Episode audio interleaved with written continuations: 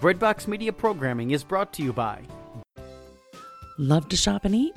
With a dozen food stands and even more local vendors, there's always something fresh, friendly, and fun at the Markets at Hanover. For hours and events, visit marketsathanover.com.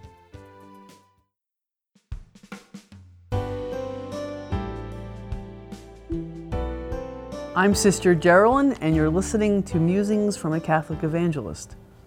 When I was in college, we had, a, a, and I had an advanced biology class. Um, that it was an instance in which, which taught me a lesson. Um, it was late fall, and the water had gotten cold. It had it was cold outside, and we were asked to go take specimens from a local stream and pond, and to and to take this the algae um, and put it under microscope and whatever. So we dug real down down deep into the into the lake, into the pond, and we were surprised when we got it back into the lab that not just we we did not just get algae, but we got freshwater snails. And because of the change of temperature between outside and the temperature inside our lab, the, the snails thought it was springtime and began to spawn eggs.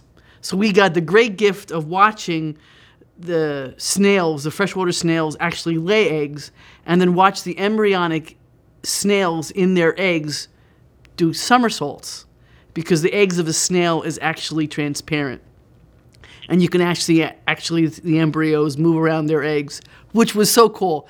In a, in a matter of a week, we had from two snails, we had several dozen, and it, it- that was a neat thing to ex- experience. But besides the snails and the algae, and also the the pond water scum that we got, there was a, a creature in the bottom part of the jar that looked like a stalk of broccoli and um, my my professor didn't didn't tell us what it was, so we had to do some research on what kind of animal it was. It was a freshwater hydra, uh, probably about an inch big, which is something that you you don't rarely see. So it was like a hand, and we learned we did some research that this hydra eats microscopic organelles, uh, little plants and animals that f- flow around in the water, and they stand there on the bottom part of the uh, of, of a pond with their tentacles out, with these little stingers, waiting for supper to swim by.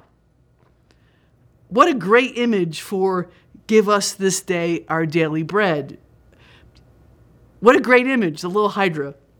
In the catechism, we read, when we pray, give us, we are like trustful children who look to the Father for everything. Give us. You know, at the moment of our baptism, um, there's a magical part of that because we, our, pa- our grandparents, or pardon me, our godparents, make a covenant in our mouth, in our words, for us with God. There's a relationship that begins at the moment of our baptism. So deeply, so profound, not just a contract, but a covenant. A covenant in which a relationship begins. And that relationship requires to give us ourselves entirely to Him, not in an arrogant way, not a gimme, gimme, gimme, gimme, gimme. No. A relationship, a relationship of love and a relationship of caring that we hunger after Jesus. We hunger, our beings and our heart hungers to know Him, to understand Him, to know how His teaching affects our lives today. And that can be echoed in a hydra, as in the nature of what a hydra does, stands out with their arms out, waiting for God to supply their need. Is that cool or what? So during Mass, when we pray the Our Father, and we are echoing the prayers as the priest prays with his arms outstretched, and we pray, Give us this day our daily need. We are echoing what the Hydra is seen in creation.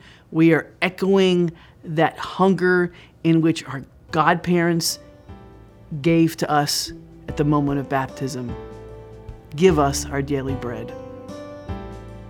You're listening to Musings from a Catholic Evangelist, and I'm Sister Geraldine.